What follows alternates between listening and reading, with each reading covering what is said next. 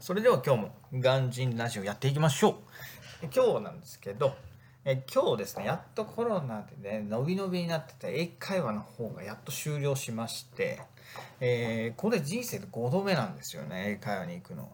いやすげえってなって感じなんですけど、ほんとそうでもう、もうかれこれ300万円ぐらい多分英会話に使ってるんですけど、もう感想としてはこれ以上は受けないですね。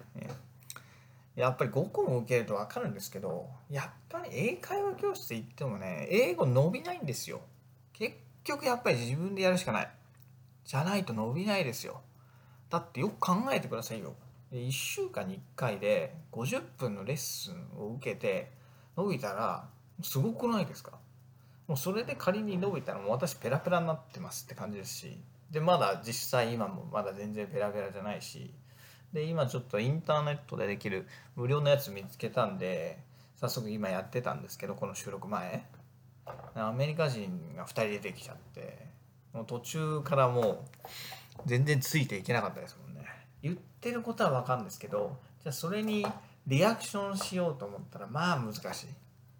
まあ難しいですよね。そう簡単にはいかない。なので、今日ちょっと課題の残る、まあ、英会話レッスンだったかなっていうところで。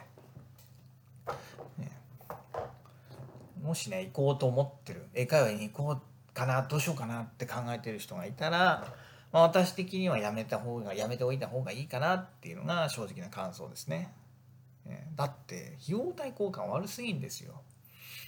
まあ、話せるようになればねアメリカに行ったりとかそういう英語圏で仕事ができるので、ね、日本で働くよりも全然給料がいいからまあその投資した分自己投資した分が回収できると思うんですけど、まあ、かなり努力しないと難しいですよね。実際私も、まあ、エジプトに駐在があったからまあ回収できたものの、まあ、それがなければもうほぼ無理ですよね。300万円なんて回収できるわけがなくて。まあ、もしね英会話に行くメリット教えてなんて話があれば、まあ、強いてあげるのはまあ友達ができることっていうところですかね。私も一番初めの英会話教室、まあ、初めの英会話教室行って、まあ、かれこれもう10年、うん、ぐらい経ちますけど、仲良かった人といまだにまだ連絡取ってますからね。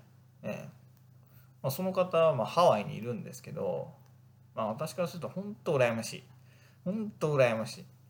私もハワイに住みたいなって、ね、思いますよ。もうハワイですよ、ハワイ。ね結婚してね結婚してハハネムーンで行くんじゃなくてそこに住んじゃうっていうね。もう素晴らしい。その行動力が素晴らしいですよね。うん。私もハワイに住みたい。だからこうしてえラジオ頑張ってます。なので皆さんも頑張っていきましょう。それでは今日はこの辺で、えー、終了したいと思います。バイバイ。